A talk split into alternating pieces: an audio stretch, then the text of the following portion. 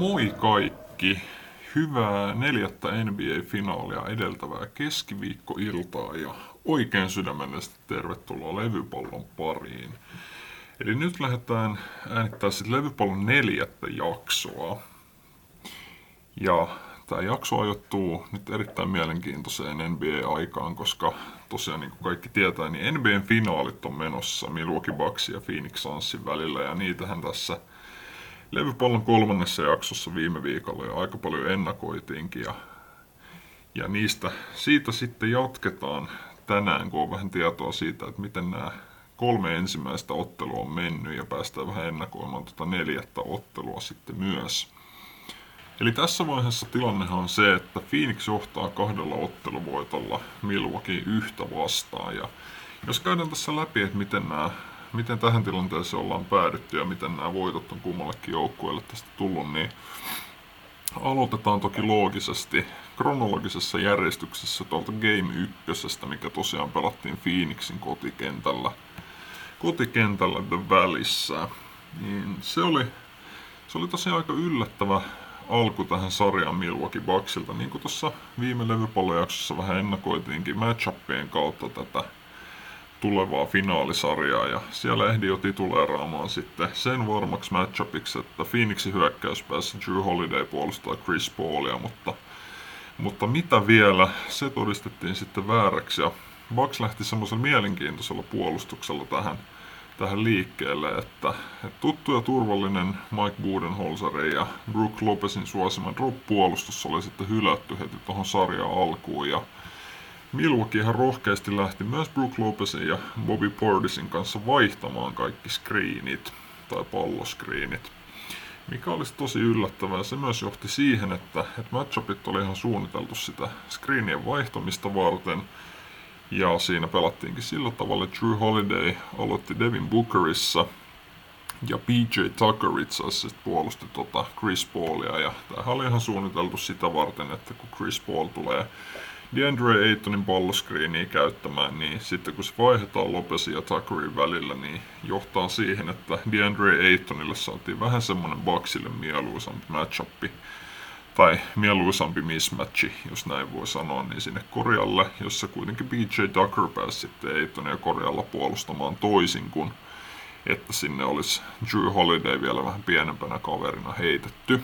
Mutta sehän nyt ei, ei ihan hirveästi sitten ensimmäisessä ottelussa kuitenkaan Eitoniakaan pysäyttänyt. Eiton pelasi todella hyvä ottelun, 22 pistettä, 19 levypalloa. Dominoi korjalla ja erityisesti pystyi hyvin rankaseen noita noita palloskriinin vaihtotilanteita, jossa PJ Tucker tai joku muu pienempi pelaaja häneen saatiin ja pallo sitten hyvän sisäasemaan korjalle, niin sieltä oli kyllä DeAndre Ayton todella tehokas tuossa ekassa ottelussa ja oli kyllä yksi suuri syy, miksi, miksi Phoenix ton ensimmäisen ottelun sitten pystyi voittamaan.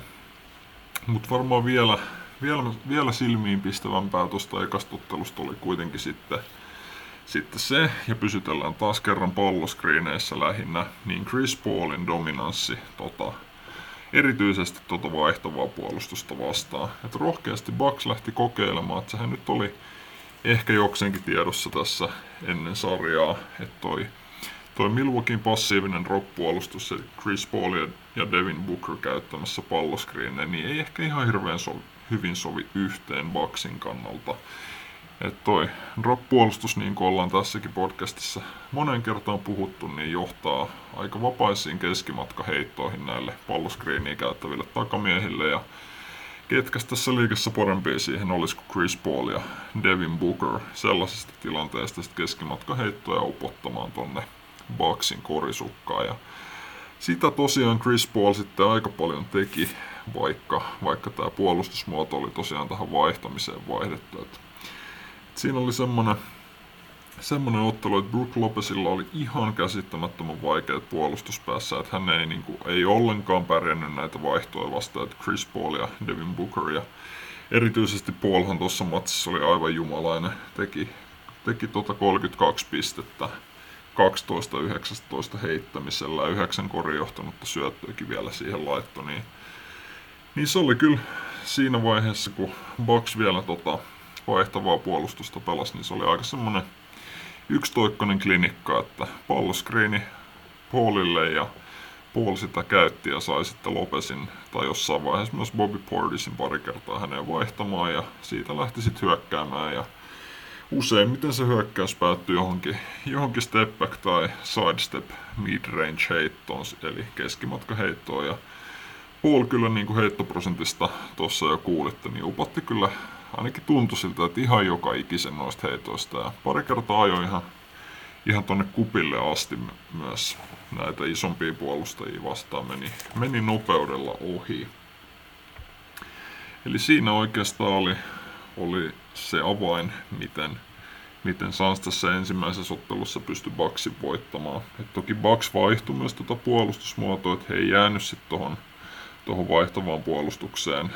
liikaa takertumaan, kun, kun tota, kaikki koripallosta vähäkään ymmärtävät sen tajus, että se ei oikein tule toimimaan, että, että Brook Lopez, Chris Paulia puolustaa ja Paul siitä, siitä 90 kertaa sadasta pallon laittaa koriin. Tai tietysti sitäkin nyt voidaan ehkä, ehkä vähän argumentoida, että oliko noin nyt sitten pitkässä juoksussa ihan hirveän kestäviä tai tai kestävästi hyvä prosenttisia heittoja, mitä puoltossa otti ja laitto sisään ja minkä ansiosta Sans vähän niin kuin ton matsin voitti. Et se on sitten ihan eri juttu, mutta sen mä kyllä haluaisin, haluaisin ainakin, jos olisin Baksin valmentaja, niin sanoisin, että, että vaikka se ei olisi kestävää pitkässä juoksussa, niin kuitenkin yksi finaalisarja ei ole kovin pitkä juoksu ja Chris Paulkin on sen tason kaveri, että hänellä voi tulla myös tämmöisiä suonenvetopelejä vähän useamminkin, missä ihan yksinkertaisesti vaan kaikki uppoo. Et en pienintäkään mahdollisuutta haluaisi Chris Paulille antaa siitä, että, että hän pystyy tämmöisillä heitoilla mun joukkueen upottamaan. Et mun mielestä hyvä, hyvä reagointi siinä vaiheessa Baksin valmennustaffilta, että, että vaihto puolustusmuotoa takaisin tuohon tohon per, perus, perus Milwaukeen drop-puolustukseen, mutta eipä sekään nyt sitten ihan uskomattoman hyvin toiminut. Ehkä sanoisin nyt vähän paremmin kuitenkin toimi kuin tuo vaihtava puolustus, jossa Lopes oli kyllä aivan helisemässä puoliin vastaan ja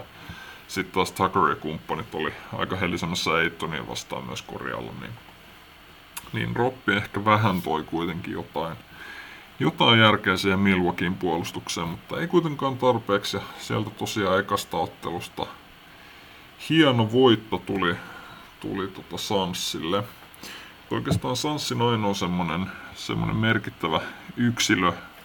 heikkous tuossa ekassa matsissa oli Jay Crowderin aika, aika surkea hyökkäyspään peli.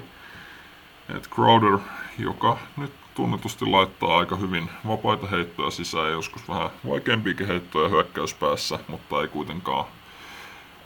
ole niin kuin tarkoitettu mitään järjettömän isoa roolia hyökkäyksessä Sanssilta ottamaan, niin hänellä on tosiaan huono heittopäivä ja 0-8 pelitilanne heitot tuossa ekassa ottelussa. Mutta se oli oikeastaan sit siisti nähdä siinä, että, että moni pelaaja voi just tollasesta vähän sit lannistua, että jos heitto ei kulje ja heittää 0-8, niin sitten saattaa puolustuspään intensiteettikin vähän siinä laskea tai hyökkäyspäässä rupeaa sitten tekemään huonoja valintoja ja ehkä vähän pakottaa sitä, että nyt on pakko jotain heittää sisään, niin Crowder kyllä hienosti sitten selvitti sen ja pystyi pystyy ihan selkeästi hyvin auttaa omaa joukkuettaan tekemällä sitten kaikkea muuta, niin kuin esimerkiksi puolustamalla tosi hyvin tuossa ekassa matsissa. Et siinä ehkä tuli hyvin se esille, että Crowder ei ole hyökkäyspään pelaaja, niin jos hänellä nyt vähän menee hyökkäyspäässä heikosti, niin hän ei anna sen kuitenkaan lannistaa. Ja sitten toinen iso juttu myös tuossa, että, että Sansan ei kuitenkaan pärjää ilman niin kuin näiden roolipelaajien hyvää panosta tuolla kentällä. Että Sansa on kuitenkin aika laaja joukkue, tai ei nyt ehkä hirveän, hirveän syvä kuitenkaan mihinkään kymmenenteen mieheen asti, mutta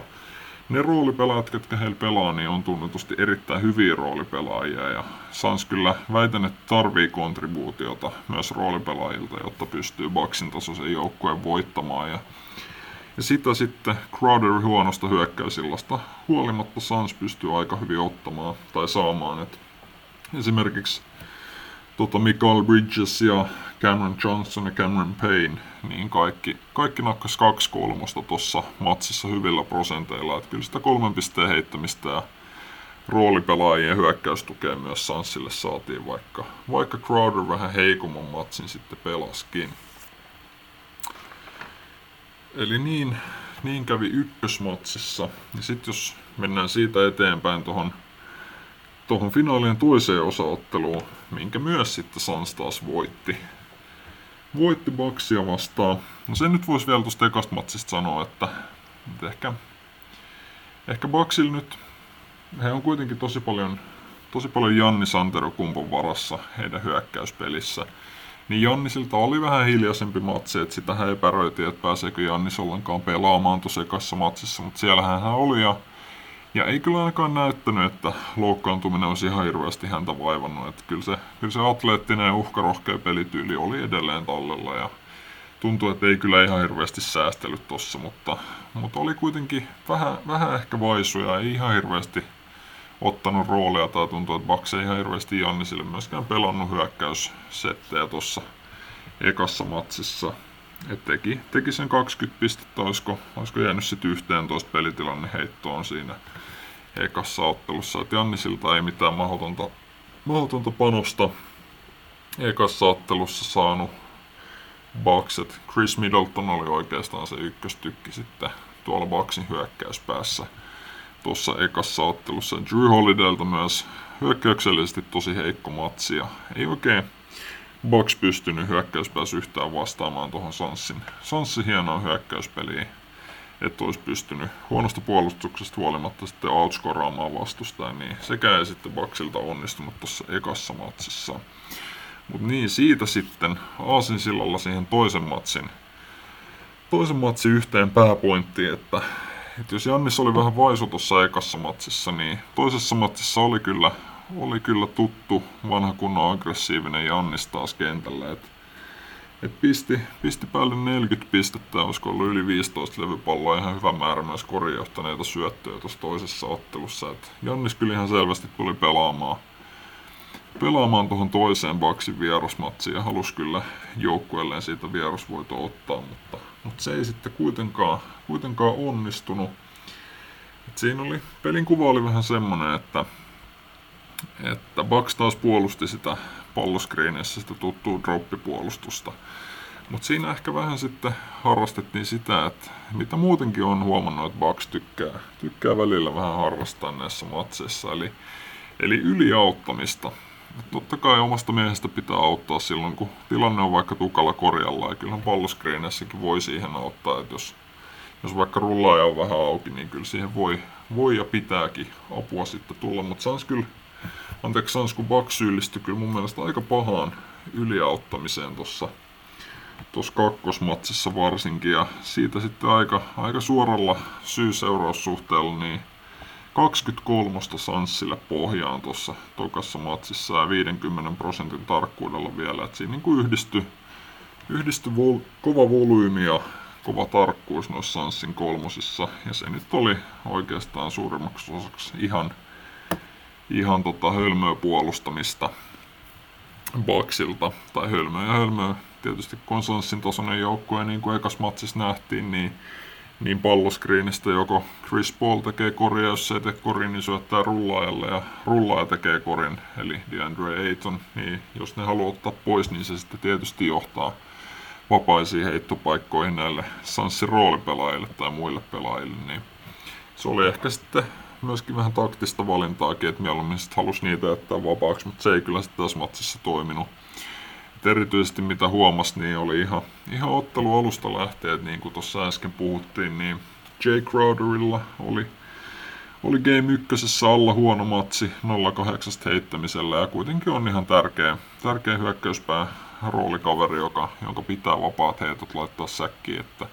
että Sans pystyy kestävästi pelejä voittamaan, niin niin tota, ihan matsi alussa, niin kaksi kertaa, kaksi kertaa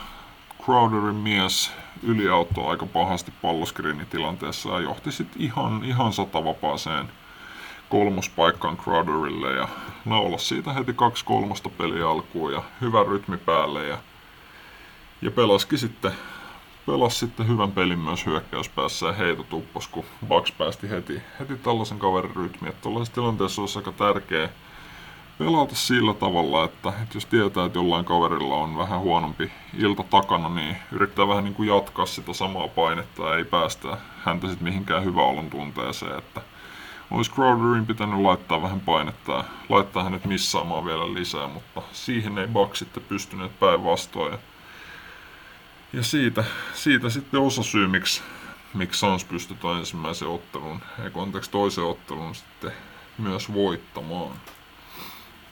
Ja jos mietitään tuossa kakkospelissä Bucksin hyökkäyspäätä,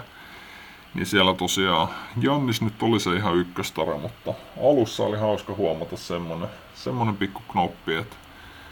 että kun Holidaykin oli huonosti pelannut tuossa ekassa matsissa, niin aika, aika vahvasti yritti, tai näytti ainakin siltä, että Bucks yritti pelata Holidaylle kun no, niin kuin tosi paljon noita kurintekopaikkoja hyökkäyspelissä. Ja tosi paljon settejä pelas Holidaylle, että hän saisi heittoja niistä aikaiseksi ja palloskriinejä, mitä Holiday pääsi käyttämään ja näin poispäin. Mutta se oikeastaan sitten vähän johti siihen, että, että Sans puolusti niitä tilanteita tosi hyvin ja sitten Holiday vähän niin kuin rupesi pakottaa sitä heittoa.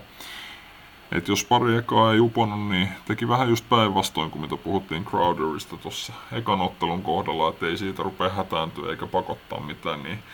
mun mielestä meni vähän pakottamiseksi toi Drew Holidayn pelaaminen tuossa tokassa matsissa, että siellä oli paljon tilanteita, missä hän vaikka ajo korille tai, tai piti palloa kolmen pisteen kaarella ja joukkuekaveri olisi jossain heittopaikassa tai leikkaamassa korille ollut ihan sata vapaana, niin Holiday ne kyllä missasi aika tehokkaasti, kun noista tilanteista lähti sitten vain ainoastaan omaa heittoa hakemaan. Et Holidaylle ehkä pieni, pieni miinus tuohon toiseen peliin myös, että vaikka on loistava puolustaja, niin kuin kaikki tietää, niin,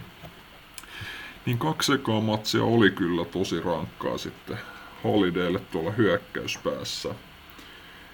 Ja Sansin hyökkäyspäästä, niin kuin puhuttiin, niin, niin kolmoset uppos ja erityismaininta pakko nyt tässä vaiheessa antaa antaa Mikael Bridgesille, että hän pelasi aivan mahtavan matsin tuossa toisessa ottelussa. Teki, teki muistaakseni 27 pistettä, mikä on tämmöiselle roolipelaajalle, joka on, on kuitenkin lähinnä puolustuspään pelaaja, nuori kaveri, jolta vasta odotetaan niitä parhaimpia päiviä, niin, niin hieno suoritus kyllä finaalitasolla, että pystyi tommosen, tommosen tempun tekemään sillä sitä ottaa Sanssin myös voittoon tuossa kakkosmatsissa. Että tarjosi kyllä tosi hyvin tulitukea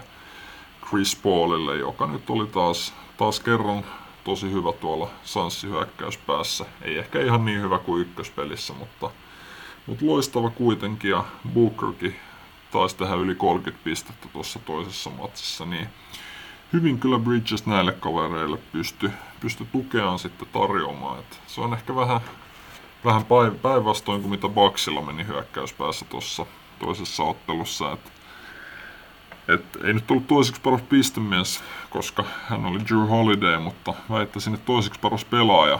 Bucksilta tuossa kakkospelissä Janniksen jälkeen, niin, niin oli Pat Connaughton, joka teki 14 pistettä ja muutenkin pelasi ihan mallikkaasti, niin, niin se on kyllä pakko sanoa, että vaikka ei nyt tietenkään mitään pois Connaughtoniltakaan, joka on ihan hyvä roolipelaaja, pystyy kyllä joukkuetta auttamaan, mutta jos NBAn finaalitasolla Pat Connaughton on sun joukkueen toiseksi paras pelaaja, niin, niin ei se nyt ehkä, ehkä ihan hirveän hyvää kerro siitä sun joukkueen voittomahdollisuuksista. Ja kyllä Bucks vähän kaatui sitten taas siihen, että, että Holiday ja Middleton oli molemmat aika huonoja, varsinkin Middleton, mutta tätähän nyt on vähän totuttu näkemään tuolla Bucksissa, että, että Middleton on aika epätasainen pelaaja ja siitä ei tunnu pääsevä yli eikä ympäri. Että joskus pelaa niin kuin Michael Jordan parhaimpina päivinä ja joskus pelaa sitten aika paljon huonommin, mutta ehkä, ehkä Middletonkin siitä sitten tulevaisuudessa saa vähän, vähän tasotettua peliä, mutta se on vähän semmonen, semmonen sisäänrakennettu ongelma, kuin ihan oikeastaan pelkästään hyppyheittopelaajasta on kyse, että on niin paljon hyppyheittonsa varassa, niin sitten jos uppoo, niin uppoo, mutta kun ei uppoa, niin on vähän vaikea hyökkäyspäässä auttaa joukkuetta millään muulla tavalla. Eli niillä eväillä Sans sitten 2-0 johtoon tässä sarjassa ja piti kotiedun kasassa ja ei sulanut kotikentällä ja tosiaan pääsi hyvistä asetelmista lähteä tuohon kolmosotteluun ja niin kuin varmaan tässä vaiheessa kaikki tietää, että jos 2-0 toinen joukko on joholla kolmosmatsiin lähdös, lähdettäessä, niin kolmosmatsi on erittäin tärkeä, varsinkin sille tappioasemassa olevalle joukkueelle. Et se on melkein vähän semmoinen pakkovoiton paikka, koska eipä kukaan ikinä NBA Playoff-sarjassa finaaleista nyt puhumattakaan, niin 3-0 tappioasemasta ei ottanut nousta voittoon, niin se olisi aika mahdoton tehtävä, niin oli tosiaan Baksit kovan paikan edessä omalla kotikentällään, mutta heillä on tunnetusti hyvä kotietu ja se sitten riitti myös tuolla kolmannessa ottelussa Milwaukeeissa ja Bucks sieltä pystyi kaventamaan, kaventamaan voit, ottelusarjan kahteen yhteen ja ottaa eka voiton näissä finaaleissa. Siellä, jos, jos kakkospelissä Sans, Sans onnistui tosi laajalla rintamalla hyökkäyspäässä ja, ja tota, pääsi pääs Korea tekemään Bookeria Paulia Bridgesin johdolla ja niin kuin kaikki tietää, niin Booker on, on tosi tärkeä pelaaja tälle Sanssi-hyökkäykselle, että se ei oikein, vaikka siellä nyt on, on Paul yksi kaikkien aikojen parhaista point guardeista sitä hyökkäystä johtamassa, mutta kyllä se Paulin, anteeksi Bookerin skoraamista vaatii, että, että pystyy finaaliotteluita voittamaan, niin Booker pelasi kyllä aika surkean pelin sitten tuohon kolmosotteluun, että hän jäi, jäi kymmeneen pisteeseen ja tosi huonoilla prosenteilla, 3-14 pelitilanne heitot ja 1-7 kolmen pisteen heitot, niin Booker ei kyllä ei oikein pystynyt sitten Sanssille mitään tarjoamaan tuossa kolmannessa ottelussa. Että se nyt oikeastaan jo itsenä on semmoinen, semmoinen asia, mikä voi johtaa Baksin voittoon, koska Sans kyllä tarvii, tarvii parasta pelaajaansa ehdottomasti tota, astumaan esille hyökkäyspäässä. Ja sitten toinen, toinen vähän alisuorittaminen sitten tuosta Sanssin joukkueesta, joka ei nyt ehkä kuitenkaan silloin kun kaveri oli kentällä, niin ei ollut alisuorittaminen, koska DeAndre Aytonhan tuossa joutui sitten aika, aika hirveisiin virhevaikeuksiin, että hänellä, hänellä oli, oli koko ajan ongelmaa virheiden kanssa ja siitä, siitä johtuen sitten Sans, Sanssin valmennustaffi piti häntä pois, pois kentältä aika pitkä aikaa. Tuossa peliaika jäi tosi vähäiseksi, että vaan, vähän reilu 20 minuuttia pääsi, pääsi Ayton tuossa kolmosmatsissa sitten pelaamaan, mikä oli kyllä tosi harmi, koska koska Eiton oli kyllä ihan Sanssin kantavia voimia silloin kun kentällä oli ja pelasi hyvin, hyvin tossakin ottelussa. Ja oikeastaan ehkä huomioarvoisimpana tuossa huomas, huomas oikeastaan vasta nyt, kun Eiton oli pois sieltä kentältä, että kuin tärkeä pelaaja hän nyt sitten Sanssilla loppupeleissä onkaan, koska niin kuin kaikki tietää, niin Bucks on todella, todella iso joukkue ja siellä on Janni Santerokumpu ja Brook Lopez tosi usein samaan aikaan kentällä ja siinä on siinä on kaksi kyllä semmoista jyrää, jotka korjalla tykkää, tykkää myllätä aika mielinmäärin, niin siinä, siinä sitten kun Eiton oli pois kentältä, niin ei löytynyt oikein vastausta, varsinkaan tuohon Janni Santerokumpuun koko Sans-joukkueelta. Eiton häntä puolustaa, puolustaa matchupina yleensä Sanssilta. Ja toi on, toi on toi Sanssin Sanssin isompään pelaaminen heti Eitonin takana niin on oikeastaan joukkueen suuri heikkous. Ja varsinkin nyt kun Dario Saric sitten loukkaantuneena tuossa oli, että hän, hän, hän on koko loppukauden nyt sivussa. Olisiko siellä joku, joku eturistiside revennyt polvesta, eli, eli tosi vakavasta vammasta kyse ja vaatii ihan leikkaushoitoa, ei nyt ainakaan näissä finaaleissa pääse koripalloa pelaamaan ja tuskin pitkään aikaan sen jälkeenkään, niin Saric kuitenkin se ykkösoptio Eitonin takaa tonne, tonne Sanssin kakkosentteriksi, niin, niin hänkin, hänenkin poissa ollessa, niin aika hiljastahan siellä on. Ja Sarickaan nyt ei, vaikka, vaikka olisikin terveenä, niin ei ole oikein mikään, mikään tämmöisten körmyjen puolustaja, että sehän nähtiin jo konferenssifinaaleissa Clippers edi Marcus Cousinsia vastaan, kun he vähän tuolta penkiltä tuli matchupina, että Kasin syökkäsi ja Saric häntä puolusti, niin oli kyllä oli kroatialainen aika suurissa vaikeuksissa. Vanhaa kunnon Buuki Kasinsia vastaan, kun hän mylläsi siellä korjalla ja teki pisteitä, niin ei Saricista siihen ollut oikein pysäyttäjä, niin en oikein usko, että hänestä olisi myöskään Janni Santetokumpun tai Brook Lopezin pysäyttäjä korjalla myöskään. Ja varsinkin kun Saric on poissa, niin niin sittenhän sieltä on tarjolla seuraavaksi vaihtoehdoksi Frank Kaminski, eli Frank the Tank, joka tietenkin on ihan legendaarinen pelaaja ja pakko myöntää, että yksi oma suosikki hahmoista myös NBAissä, mutta, mutta kyllähän kun sitä katto, katso niitä minuutteja, kun Kaminski muutamaksi minuutiksi pääsi kentälle tuossa kakkos- ja kolmosmatsissa, niin eihän nyt pitää ihan katastrofaalista tehnyt, tehnyt siinä ajassa tuolla kentällä, mutta kyllähän se on vähän semmoinen tikittävä aikapommi, että kyllä kun Kaminskin liikkumista tuolla puolustuspäässä katsoo, niin ei se nyt ihan, ihan luonnollisimman näköistä ole ja kaveri vaikuttaa aika, aika tasaisen hukassa oleva joka ikisessä vastustajan pallohallinnassa, niin se on ehkä Sanssille parempi, mitä vähemmän minuutteja Frank Kaminski joutuu pelaamaan, mutta, mutta sitten kun muut kaverit on pieniä, niin se vaatii sitä, että DeAndre Ayton ei joudu virhevaikeuksiin ja, ja pääsee sitten mahdollisimman paljon pelaamaan. Mutta tossahan voisi vois oikeastaan vähän, vähän jopa kritisoida Sanssin valmennusjohtoa tuossa tilanteessa. Et hirveän usein ei nyt näissä playoffeissa ole päässyt Sanssin valmennusta kritisoimaan, että Monty Williams ja kumppanithan on aika, aika kovia taktisia ratkaisuja tässä vetänyt. Ja Monty Williams on näyttänyt myös olevansa aikamoinen ihmisten johtaja, että jos hänen haastatteluita kuuntelee ja sitä, miten hän pelaajia hänlää, niin on kyllä ihan mahtavasta valmentajasta kyse ja varmasti sopii hyvin, tosi hyvin tähän, tähän Sanssin nippuun ja sen huomaa siitä, että on pystynyt Sanssin tänne finaaleihin asti johdattamaan, mutta,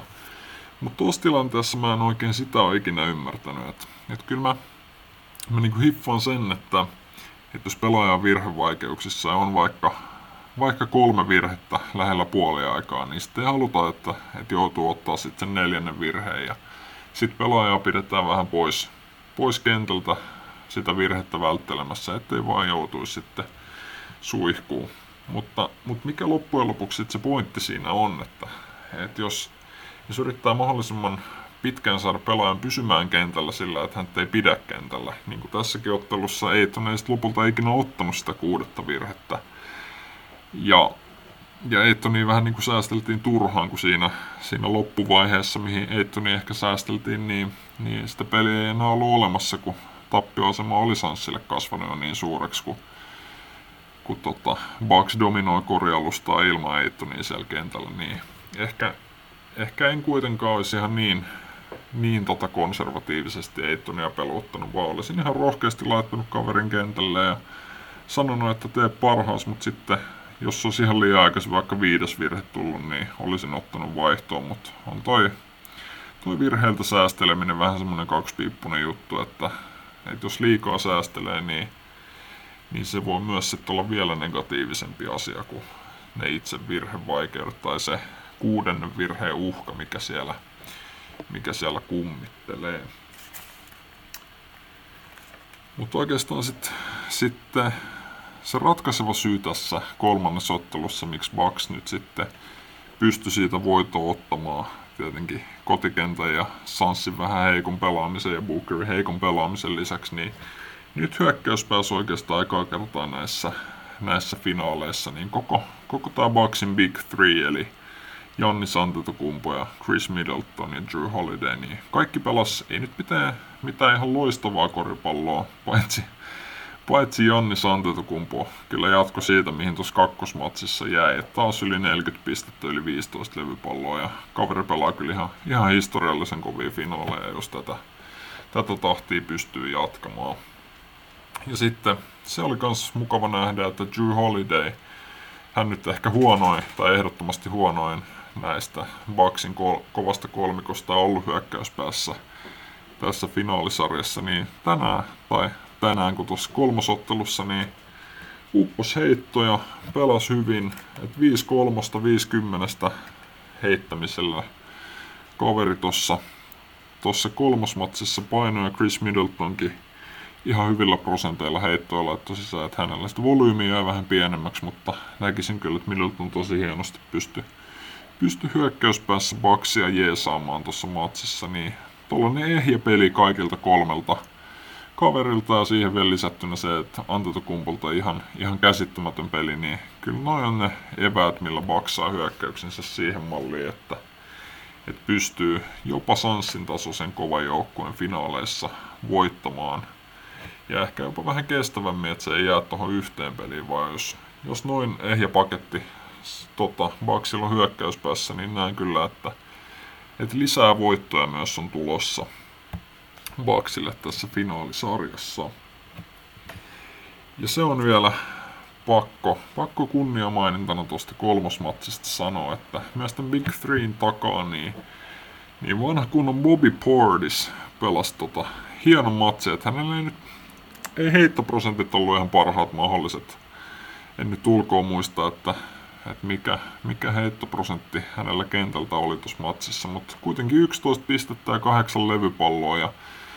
hänkin on, on semmoinen tosi hyökkäysorientoitunut pelaaja, että välillä on aika rankkaa katsoa sitä Portisin puolustamista, mutta, mutta tosta oikein paistoi läpi se, että, että halusi ainakin tehdä parhaansa puolustuspäässä ja ei se nyt virheetöntä aina ollut, eihän nyt All NBA defense-joukkueeseen tuolla vieläkään pääse tuolla puolustamisella, mutta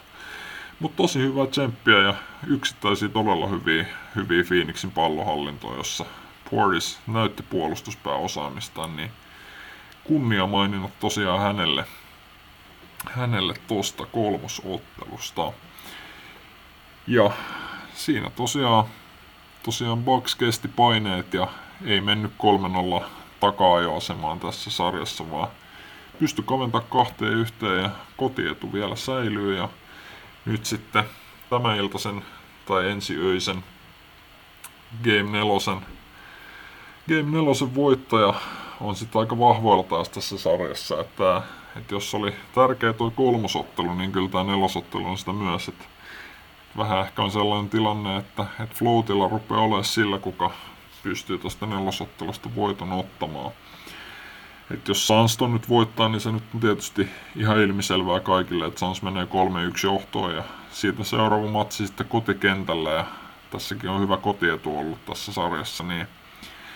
niin kyllä Sanssilla varmasti hyvä fiilis kahden, kahden voiton karkumatkalta lähtee omalle kotikentälle.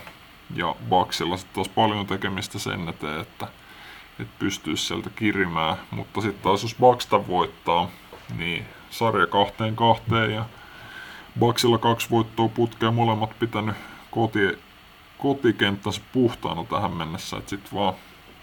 jäädään odottaa sitä, että kumpi pystyy tuosta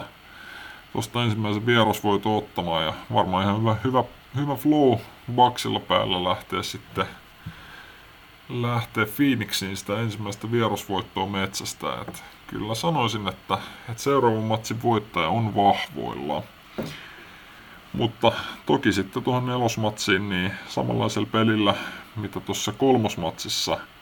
Phoenixiltä nähtiin, niin, niin se, ei tuu, se ei tuu kyllä tepsimään Baksin tasoiseen joukkueeseen, jos tolleen meinaa Phoenix pelata. Erityisesti Devin Bookerilta kaivataan kyllä vähän lisää tehoja hyökkäyspäässä ja DeAndre Aytonilta